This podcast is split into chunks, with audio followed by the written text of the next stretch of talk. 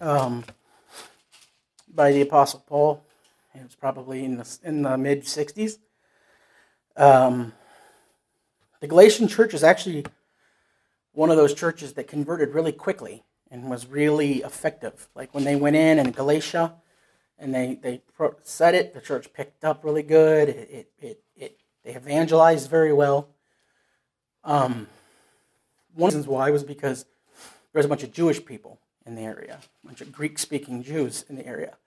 And so the problem that the Galatians did though is it being having a lot of Jewish influence, they wanted to add the Jewish aspect back in. They really felt natural. I mean, and that happens. Like you, you get a Catholic who will go to and convert to whatever, like a Church of Christ or a Baptist or whatever.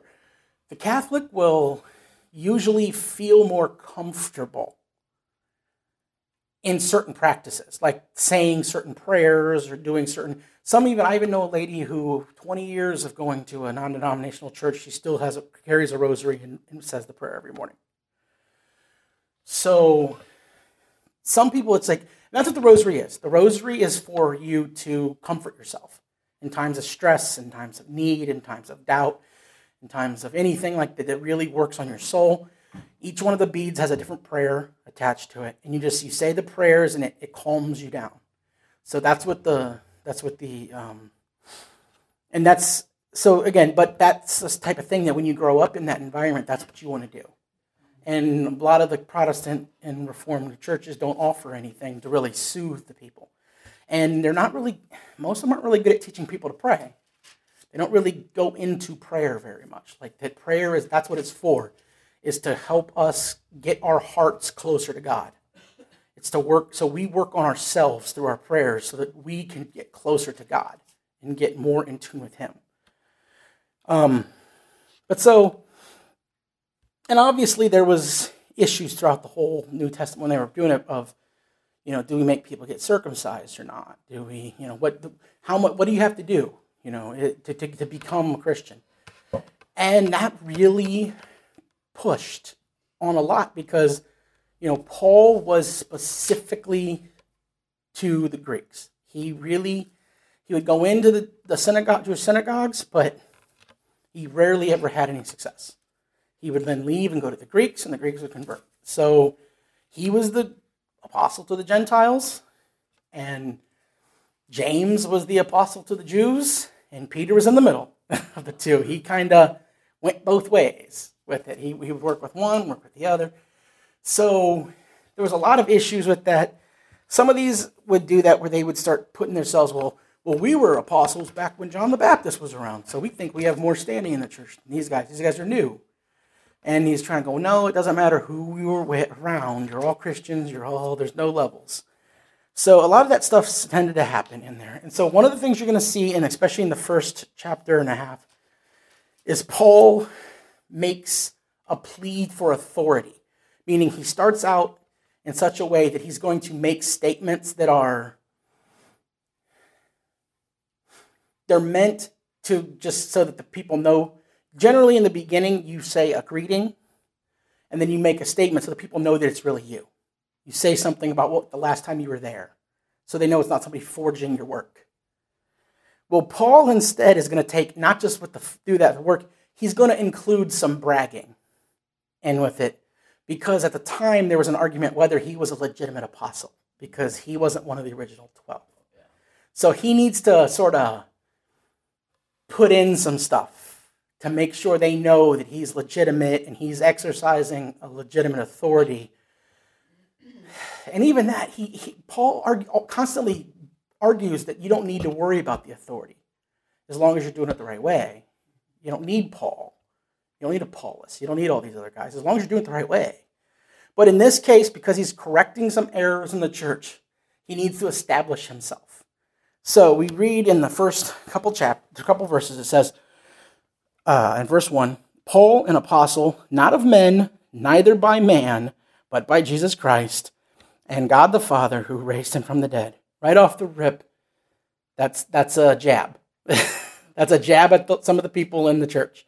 Because he goes, Paul, an apostle, normally just a servant of Jesus Christ. Nope, not this time. He says, not of men, neither by a man, meaning I wasn't ordained by a person, but Jesus Christ and God the Father who raised him from the dead. Meaning he's, he's pleading that I'm, I, I have authority. Two, and all the brethren which are with me unto the churches of Galatia. And again, this is he usually went with a entourage. He, most of his time, towards the second half of his life, he had Timothy, Titus, Luke with him. In the early years, he had uh, Barnabas, Silas, and John Mark with him. So he kind of had a couple different groups of people. Three says, Grace be to you and peace from God the Father and from our Lord Jesus Christ. That's the part where they're supposed to know that that's him because that's his typical opening, that's his typical phrasing. So they, he's, he's identifying his normal self. That's his normal pattern. Now, if uh, we're going to read 4 through 10, and because this is basically the whole thing, it breaks down in parts. There's basically 18 points that Paul talk, makes during the book. He has an opening, a closing, and 18 points, 20 parts total. We're going to try and get through a couple, several of them today. But from 4 to 10, he's making a point that is there is no such thing as Jew and Greek in the church. It's one gospel. He doesn't preach a different gospel, it's one gospel. So 4 says, Who gave himself for our sins that he might deliver us from this present evil world, according to the will of God and our Father, to whom be glory forever and ever. Amen. I marvel that ye are so soon removed from him that called you into the grace of Christ unto another gospel, which is not another, but there be some that trouble you and would pervert the gospel of Christ. But though we, or an angel from heaven, preach any other gospel unto you, other than that which have been preached unto you, let him be accursed. As we said before, so say I now again if any man preach any other gospel unto you than that ye have received, let him be accursed. For I do, for do I now persuade men or God? Or do I seek to please men? For if yet I please men, I should not be the servant of Christ. So, very important because literally he says it twice in a row, straight up, that there was one gospel, there isn't two. You can't have one for the Greeks. You can't have one for the Jews. You can't have. I'm not preaching anything different than Jesus Christ himself preached. There is one. And if anybody, and he says it anyway, if it were me, one of my associates, Timothy, Titus, Luke, John Mark, Barnabas, if it's an angel from heaven opens up and he comes down and says anything other than the gospel is Christ died, you need to believe on him because he took your sins away. Don't believe him. Don't believe it if it's anything else. So then, and he goes, he says that, let him be accursed. You know, the word in there, the accursed, is anathema, which this doesn't really make it, this isn't as strong a word. We say accursed. Ah, anathema literally means in the Greek, may the earth open up and he drop directly into hell. That's what it means. May the earth open and he fall directly to hell. Because he's saying if anybody preaches any other gospel and says that's the way it is, may they go straight to hell. That's what he, that's how he is serious. Paul is he wants them to know he means it. He is upset. He's that's why he even said that about in 10, where he says, For do I now persuade men or God? He's saying, so when I'm talking, am I trying to convince God or am I just trying to convince you guys who are fallible? He goes, Do I seek to please men? Meaning, why would I change something? Am I trying to make you guys happy about with my words? No. For if I ple- yet please men, I should not be the servant of Christ. I mean, if he, if he, if he sweetens his words at all to make them palatable to the ears of the people, that's not, and it changes anything Christ said. It doesn't work. Doesn't work. So, again, he does that. And just to, again, I have a little thing here. If, um, Mike, if you'd like to go to the Second Corinthians, second chapter, that's actually would be back towards the front, just like a couple pages in your book. It's probably going to be, yeah, probably going to be 10 pages or so. Second Corinthians. Let's. So 2 Corinthians chapter 2, and it's verse 17. I get it. All right. What does it say? For we are not, as so many, leading the word of God, but as of sincerity, but as from God we speak in the sight of God in Christ.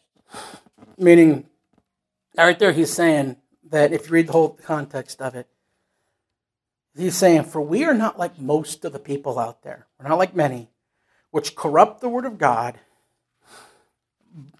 And he says, because basically he's saying, because they're not sincere. They know they do it. Because he says, but of sincerity, but as of God, meaning as if the words came straight from God, in the sight of God, we speak in Christ.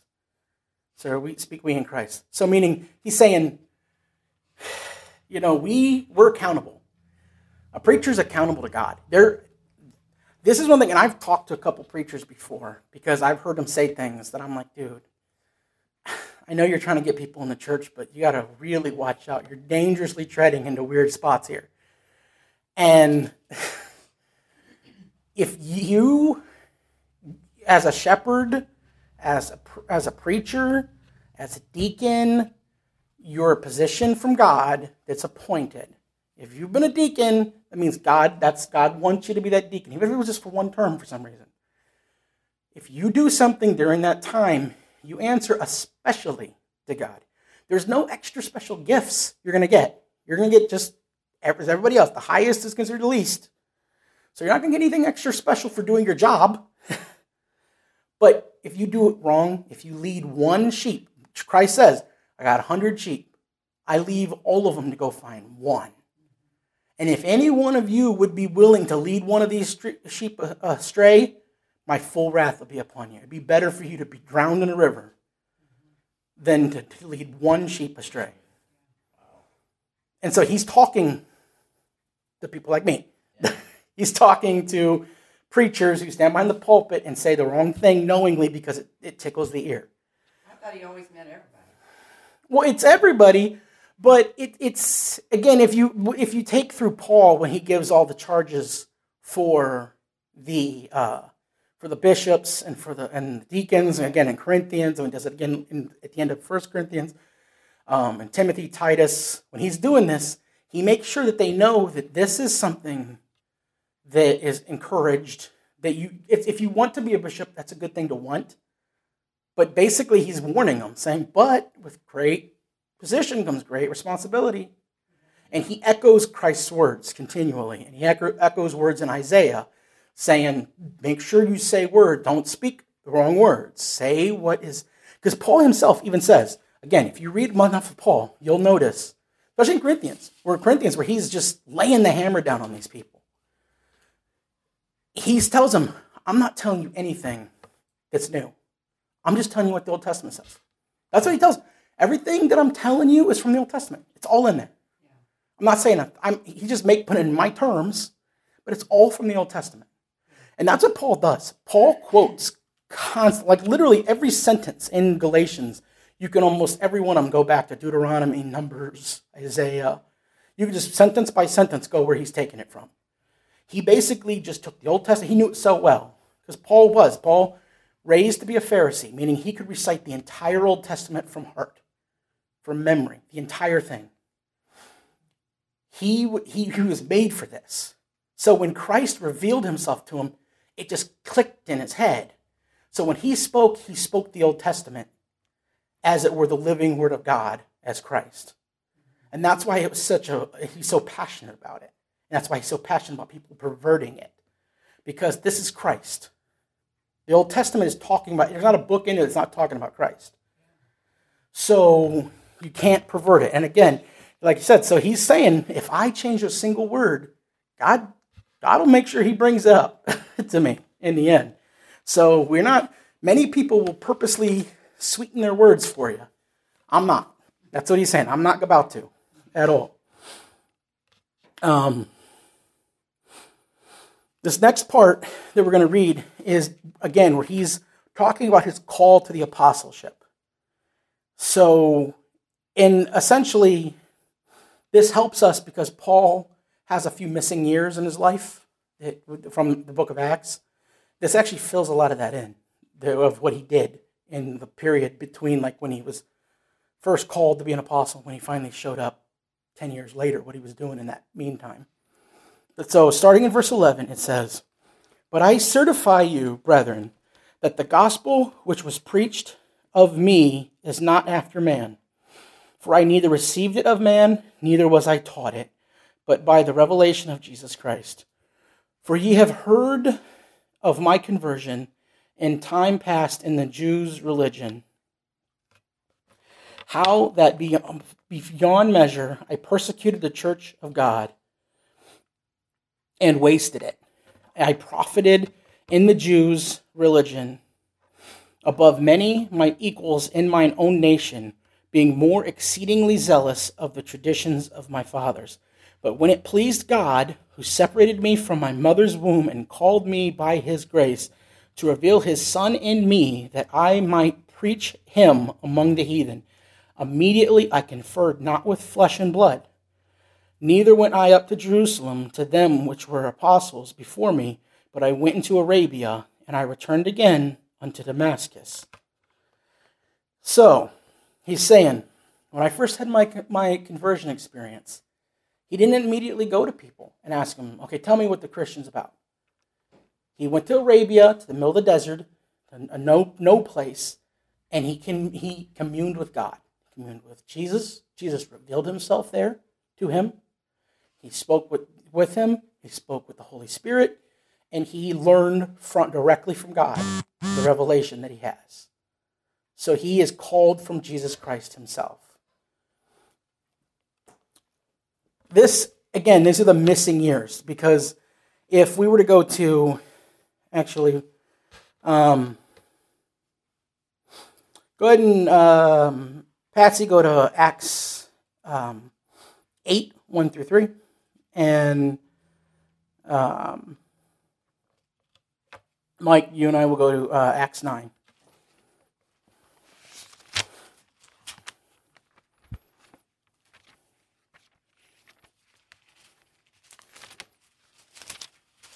Acts 8. Acts 8, just the first three verses.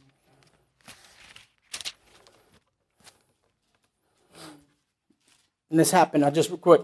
The ver, pre, just before this was the killing of Stephen. He's the first martyr. He, they, they set up seven deacons. Stephen was one of them. They didn't like some of the things he was saying because he was talking against the Jewish people. And so they went ahead and they wanted to stone him. Well, Paul was the one who led that charge. So go ahead. And Saul was contending unto his death, and at that time there was a great persecution against the church which was at Jerusalem, and they were all scattered abroad throughout the region of Judea and Samaria, except except the apostles. Apostles. And devout men carried Stephen to his burial and made great lamentation over him. As for Saul, he made havoc Yeah, havoc. of the church, entering into every house and hailing men and women, committed them to prison. All right. So, yeah, so Paul was a bad guy. Paul was so zealous. He was so into it. Back then, it was unheard of to put women in prison. Basically, you'd go take the man. Usually, you left the woman alone. He'd, he'd put them all. He'd put the women and women, children in chains. He didn't care. He'd put them all in chains and make them, you know, try to get them to say, you know, to renounce Christianity. Um, but he was he was in charge of it. I mean, there was nothing beyond him. He was so zealous for the Jewish religion that he was willing to do whatever it took. Um, I want uh, you to read, um, Mike, uh, 1 through 9. Chapter 9. Uh, verse 9. 9, yeah, 1 through 9. Then Saul, still breathing. Now, mine is the New International, or uh, The King James, New King James. New That's King fine. James, so it's a little bit different. Yeah, they're a little Then bit. Saul, still breathing threats and murders against the disciples of the Lord, went to the high priest and asked letters from him to the synagogue of Damascus, so that if he found any who were of the of that way, whether men or women, he might bring them bond bound to Jerusalem. As he journeyed, he came near Damascus, and suddenly a light shone around him from heaven. Then he fell to the ground and heard a voice saying to him, Saul, Saul, why are you persecuting me? And he said, Who are you, Lord? Then the Lord said, I am Jesus, whom you are persecuting. It is hard for you to kick against the, the gourd. So he trembled and astonished said, Lord, what do you want me to do? Then the Lord said to him, Arise and go into the city, and you will be told what. And when his eyes were opened, he saw no one. And he led him by the hand and brought him to Damascus. And he was three days without sight, and neither ate nor drank. And I'll pray when we go. That's fine. Yeah. Are you okay, man? All right. Okay. Um, so you see there, uh, you know, he was just completely, you know, ardent. And then Jesus himself reveals to him and says, you know, why are you persecuting me? And he goes, well, you know, who are you? And he tells him who he is. And then Jesus tells him, you know, is it hard for thee to kick against the pricks? That's that's a horse, you know, or a donkey or mule. You put it, you know, he's he's God created him for a reason to, to go forward, to move forward, to move the church. Well, now he's persecuting the church, so he's bucking what, what it is. So Paul, at this point, obviously, he's Jesus is revealing to Paul a part of his inner, inner self that he's having problems. Clearly, he feels conflicted or something because he knows that he's working, you know, inside. He knows this isn't right because he's saying, you know, you're, you're not doing what you're supposed to do. You need to follow, you know, what I'm telling you to do, what, where I'm where I'm leading you, you need to follow, but you're kicking against it. You don't want to do the right thing.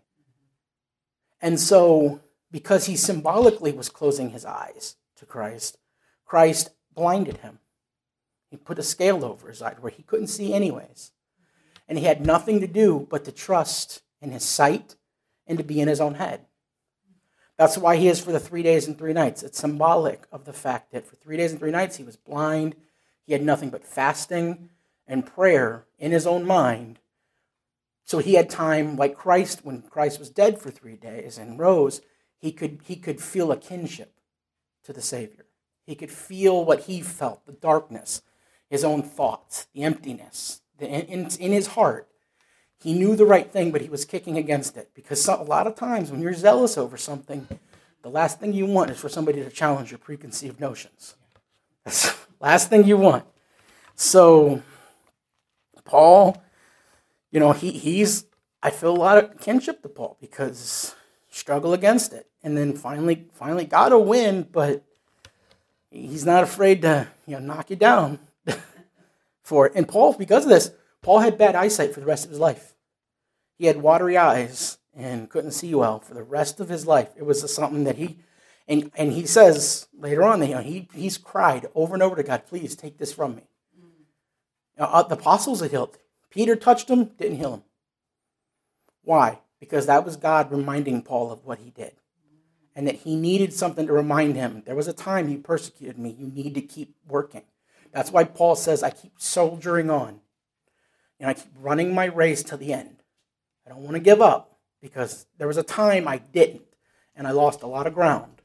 Now I need to work every day like it's my last day, and I need to continue to run my race because I need to do the right thing. And again, the eyes, that was the thorn in his side to remind him of his past. That he doesn't get haughty over it. So starting in 10, I'll go ahead and go for the rest of it because this is, I want to kind of like throw some stuff in. And there was a certain disciple at Damascus named Ananias. And to him said the Lord in a vision, Ananias. And he said, Behold, I am here, Lord. And the Lord said unto him, Arise and go into the street which is called Straight, and inquire in the house of Judas for one called Saul of Tarsus. For behold, he prays, and he and has seen in a vision a man named Ananias coming in and putting his hand on him that he might receive his sight. Then Ananias answered, Lord answered, Lord, I have heard by many of this man how much evil he has done to the saints at Jerusalem. And here he has an authority from the chief priest to bind all that call on thy name. But the Lord said unto him, Go thy way, for he, he is a chosen vessel unto me, to bear my name before the Gentiles and kings and the children of Israel. For I will show him how great things must be must he must suffer for my name's sake. And Ananias went his way and entered into the house, and putting his hands on him, said, Brother Saul, the Lord, even Jesus, had, had appeared unto thee in the way that thou came, has sent me that thou might receive thy sight and be filled with the Holy Ghost. And immediately there fell from his eyes as it had been scales, and he received sight forthwith, and he rose and was baptized. So, it took that thing on Damascus, seeing the sight, doing that to, to blind him so that he would have a time to, to search his soul. But then he needed time for the conversion. A lot of us are like that. Not everybody does this thing where you come in, you hear a good message, and then you walk up and get saved. Most people, even those people, if they were really honest, they probably heard something before, or they were questioning and somebody told them about something. And it was kind of in there. And then they came, they had to have time for it to stew and to work. And like there, um, uh, Wesley, John Wesley said, saved in an instant, regenerated over time. Meaning, the moment you believe, you believe you're saved. But sometimes it takes a little bit of time to really work its way into your heart, to really work that change, that conversion. So it might happen and you're like, yeah, I believe, but I still question, I still doubt, I still don't know quite. And that's okay. You're allowed to doubt. You are allowed to have doubt. Just having a doubt is, does not make you not saved. It just means you have a doubt. So, can, saved in an instant, converted over time. So, Paul needed time to learn, to think, to convert, and then he needed another person to show him the light. So, Ananias, following God, the word of God, came to him, spoke to him, spoke words that God spoke the gospel, God's breath, and then touched him. The scales fell, and suddenly he received his sight. So that's a dual thing. He received his actual sight, and for the first time, Paul knew Christ is Lord, received the Holy Spirit. You know, he received the Holy Spirit because he was baptized after that. So it is a, it's a dual fulfillment. He received his actual sight, and he received his spiritual sight. So again, what happens here is that Paul then goes and says, okay, now I need time to work on myself. So, like that, those missing years, because he basically disappears almost a decade, about seven years or so. And what he did is he went down to Arabia to very wasteland and he lived and and he worked over it. He probably worked over the Old Testament, got it all right, got his theology together, because sometimes, and that happens, I, I know people that they get saved and they right away want to go into ministry. Sometimes you need time to let it mature, to let it grow, to figure out all the doctrines and the theology. Because when you're first, yeah, you're zealous, you got fire, but you don't always have the knowledge to back up that fire. So you need you need to mature and grow and continue to make it uh, work for you.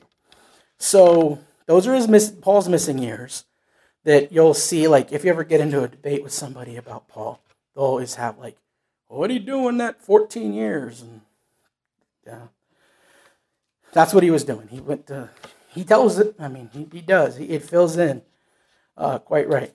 So, from there on, like he said, he, he actually, he says, we'll go back to Galatians chapter 1. And uh,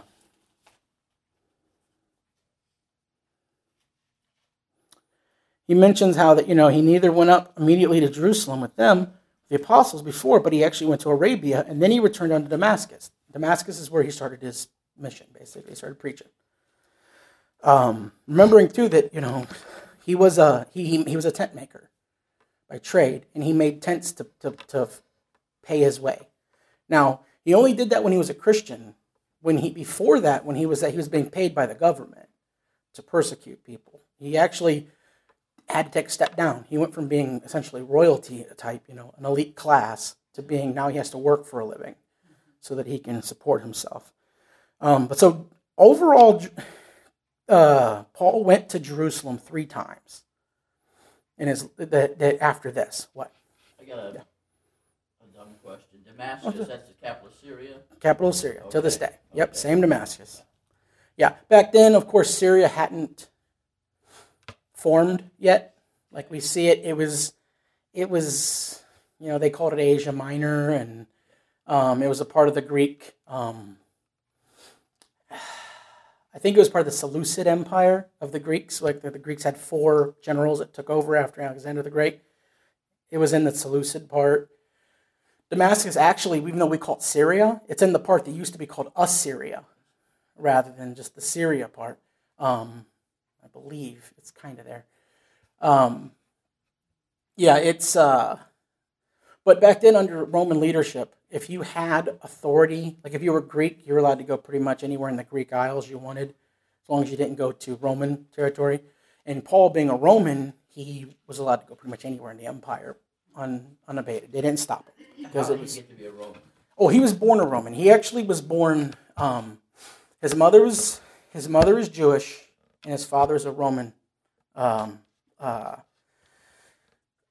he's originally Roman, then moved out to Tarsus, which is up actually in Syria area. But um, so he was he was born to a Roman mother, uh, a Jewish mother, and a and a Roman father. The reason why you know that too is that's not told directly, but it's assumed because at this time the way you were considered Jewish was through your mother. So if you were born to a Jewish father and a Greek mother, you were Greek. You weren't Jewish. They would not let you call yourself a Jew. So he was called, he says, I'm a Jew of the tribe of Benjamin. He says that about four times. So clearly, he considered himself Jewish. To be accepted, he was a, he was in the he was a Pharisee, so they must have accepted his lineage. So that means it was through his mother. Um, and equally, as it works out through the grace of God, they're the it says almost as if God meant it that way. Um, his father was a Roman, and that's how you were assumed, assumed to be a Roman in their theology. The mother didn't matter; the father was the who. So, like even that, men would go and find young boys, little Greek boys or little Jewish boys, and they'd adopt them. And if you were adopted, they had very strong adoption laws. If you adopted them in, you could even adopt them in as your oldest child like because they had rules about the oldest got more money than the youngers and stuff like that when you died and stuff. If he happened to be older than your oldest children, you could say, "This is my oldest son. I've adopted him," and they accepted it. Up, that's his son now. It's his oldest son. So they had very strong adoption rules, but it was all through the father. The mother didn't really matter. The father was the one that was important.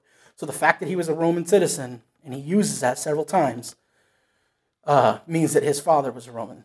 So, and that's how you do it. You, you get it by deducing. It doesn't say it directly how, but you deduce it down because, you know, in that in that time frame, like I said, the mother was the only way he could be Jewish, and the and the father is the only way he could be Roman. So, if you were Roman, people were afraid to, afraid to do anything. I mean, it really gave you a lot of power, didn't it? right, yeah, he had a lot of power, and then especially him in the sense that, you know, I mean, he was working for the government.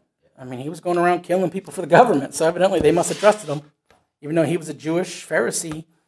They wrote him a rite of passage and said, "Here, you can go anywhere in the in the place and kill anybody you want." So evidently, he must have trusted him. You know, he must have really did.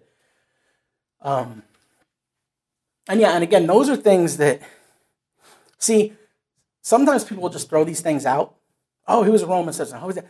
And they don't explain it because we're sitting here two thousand years after the fact, and this stuff has all been thought out by the former people. You know, there's other reformers and Martin Luther and Calvin. All these people thought about this. Augustine.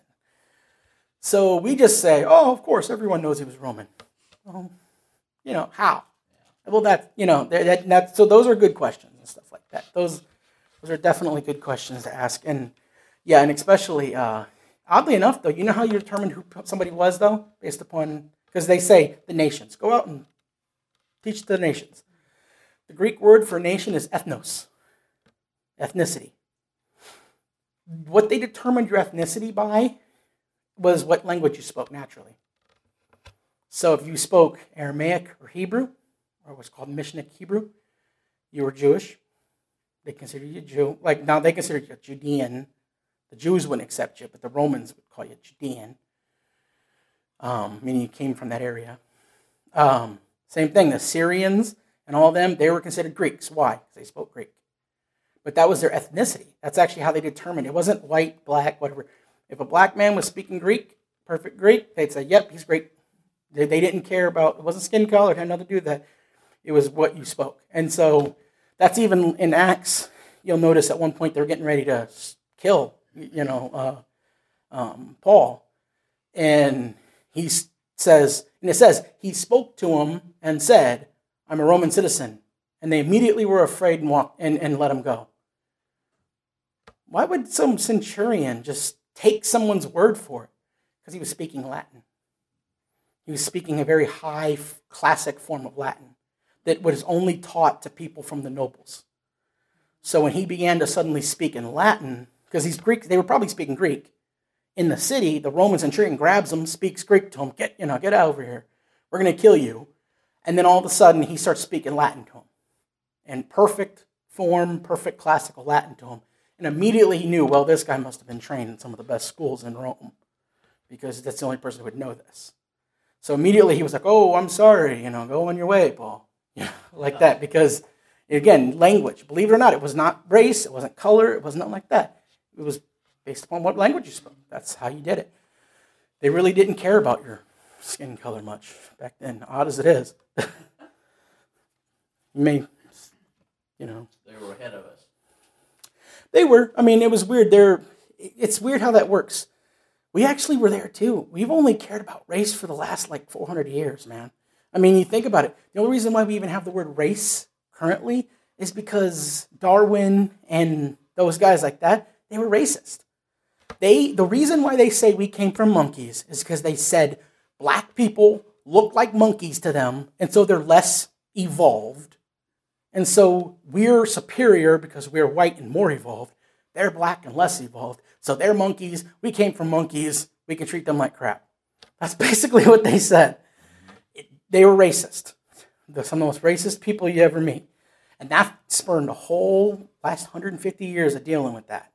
All because they said they decided that black people looked like monkeys to them and they were going to be racist about it. And now all of a sudden, academia picked that up and started writing books claiming, yeah, if you look at a black person, you're looking at a primate. I mean, there's books. You can go back 1901, book written in, in it was in print by Princeton University that literally showed shows a tree coming up and shows an orangutan, the orange family, a chimp, a monkey, and a black man. Man, like that, they're they're all pre-primates. So Science has always been racist. Let's put it that way.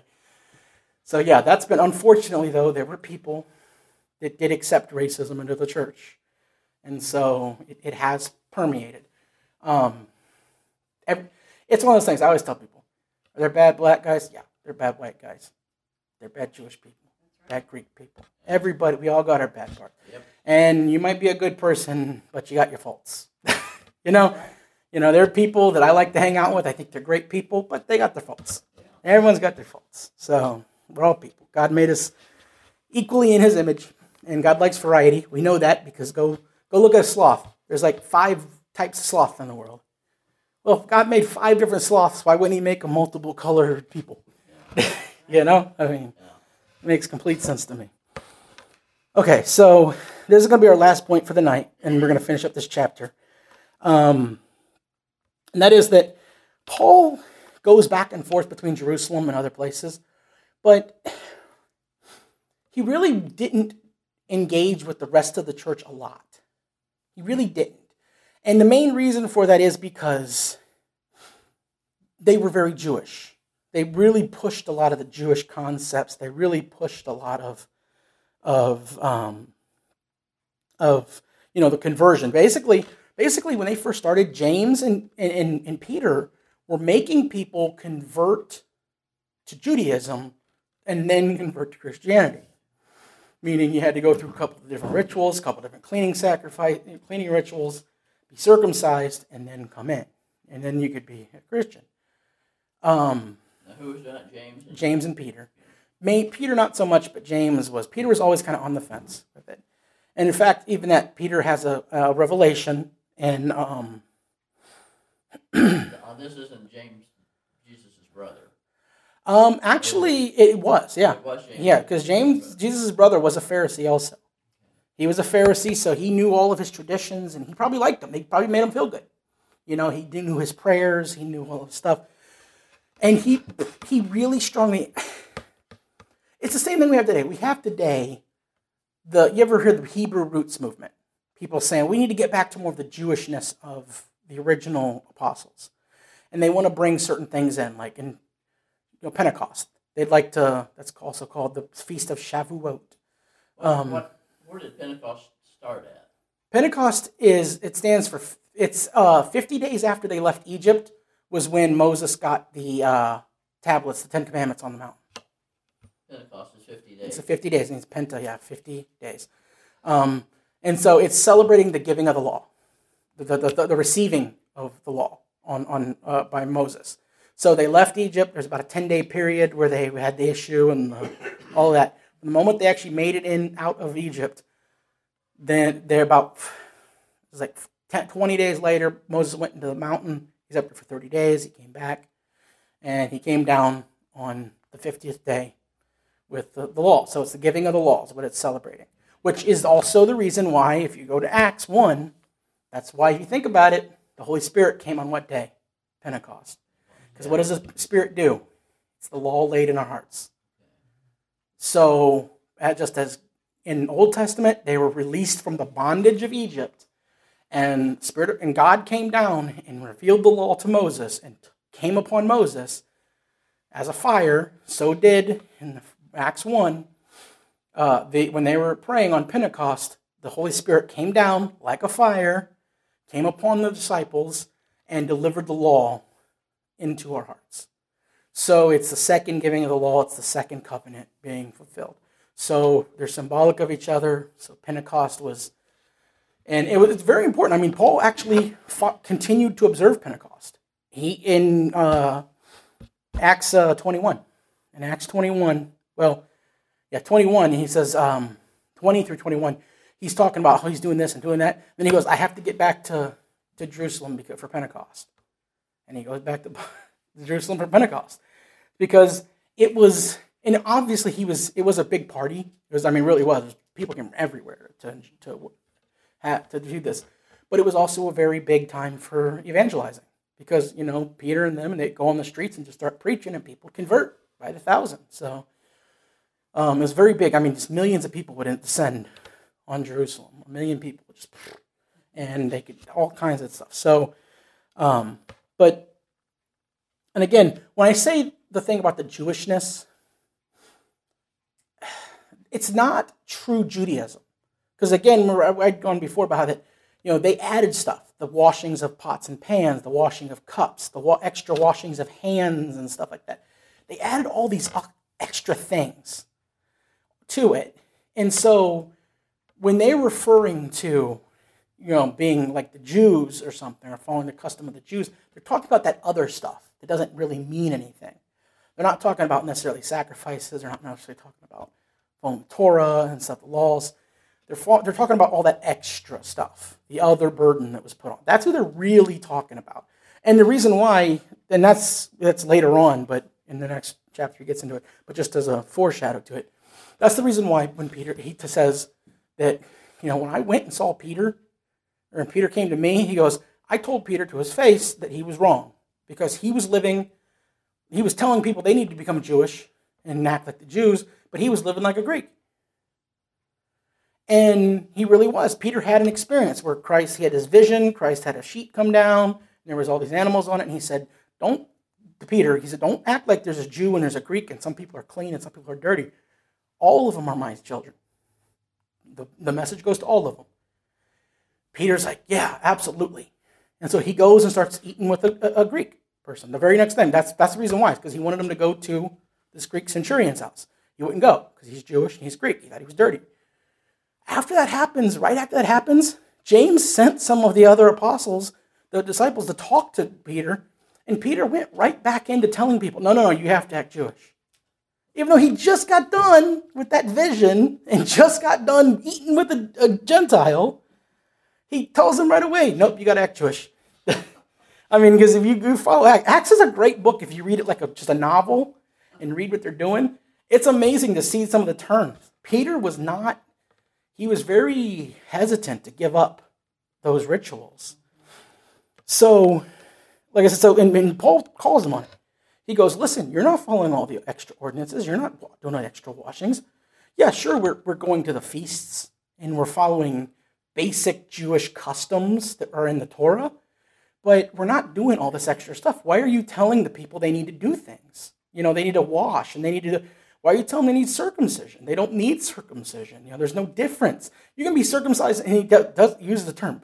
You can be circumcised in the flesh, but if you can, if you don't follow the laws, then you're not circumcised in your heart. So what's it matter? What's the flesh profit? Nothing. So again, foreshadowing into the next, there is going to be a major issue with it.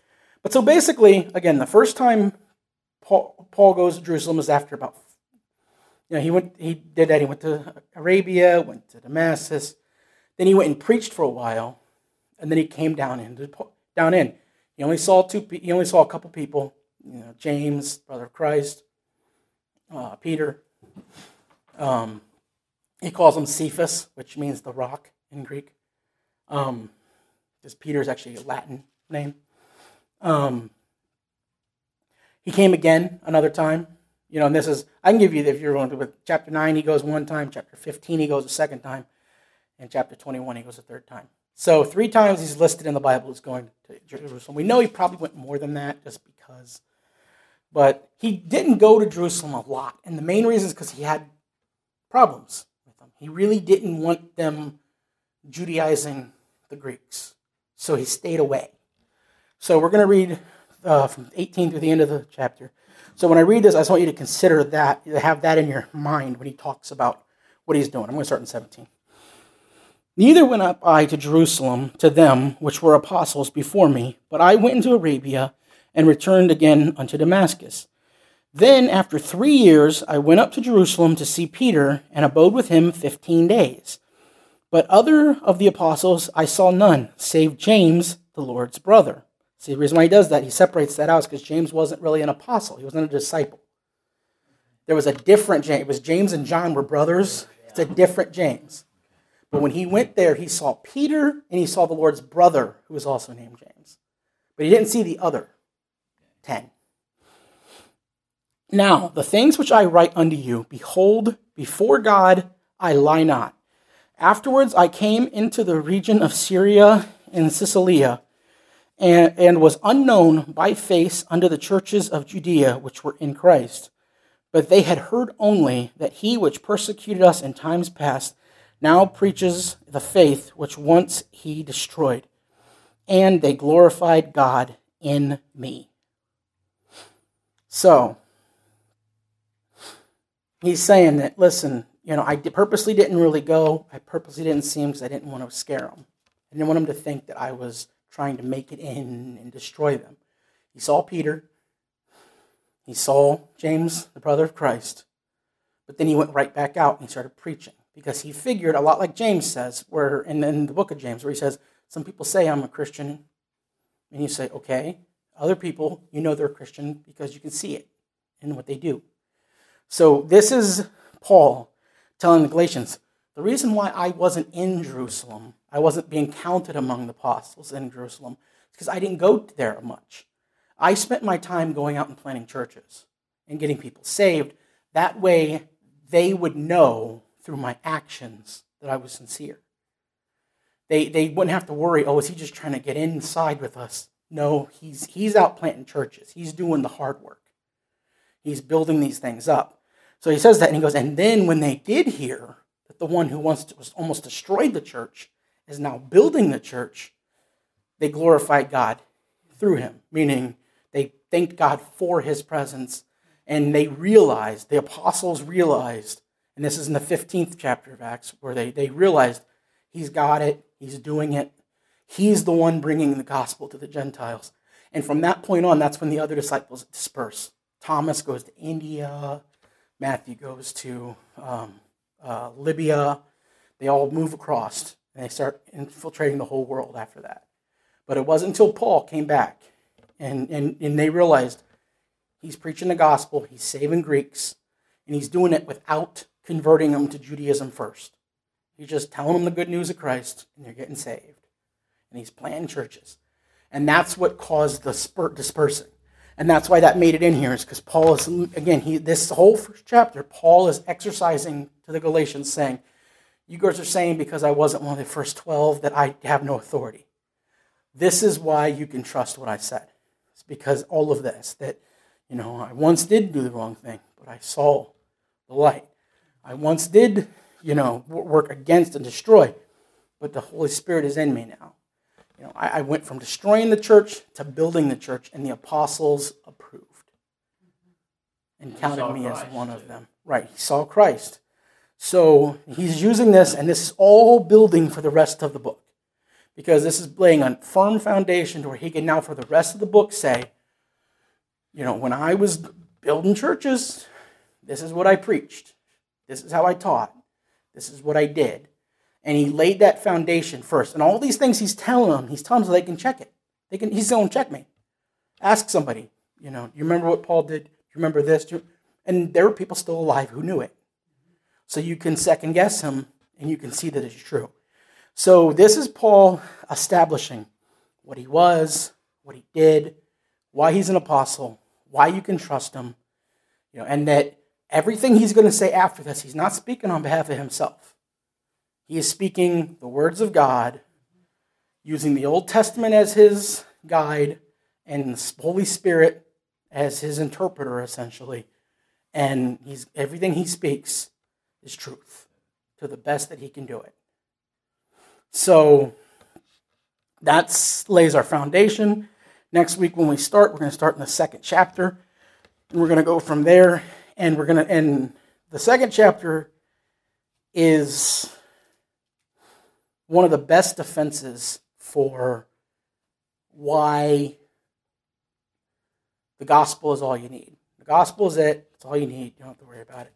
And anything else. And especially like with some of the people doing the Hebrew roots movement, where I agree with them in a way. Because I think the Old Testament, if you wanted to follow the Levitical laws and you followed them, okay, you'd probably live a really good life.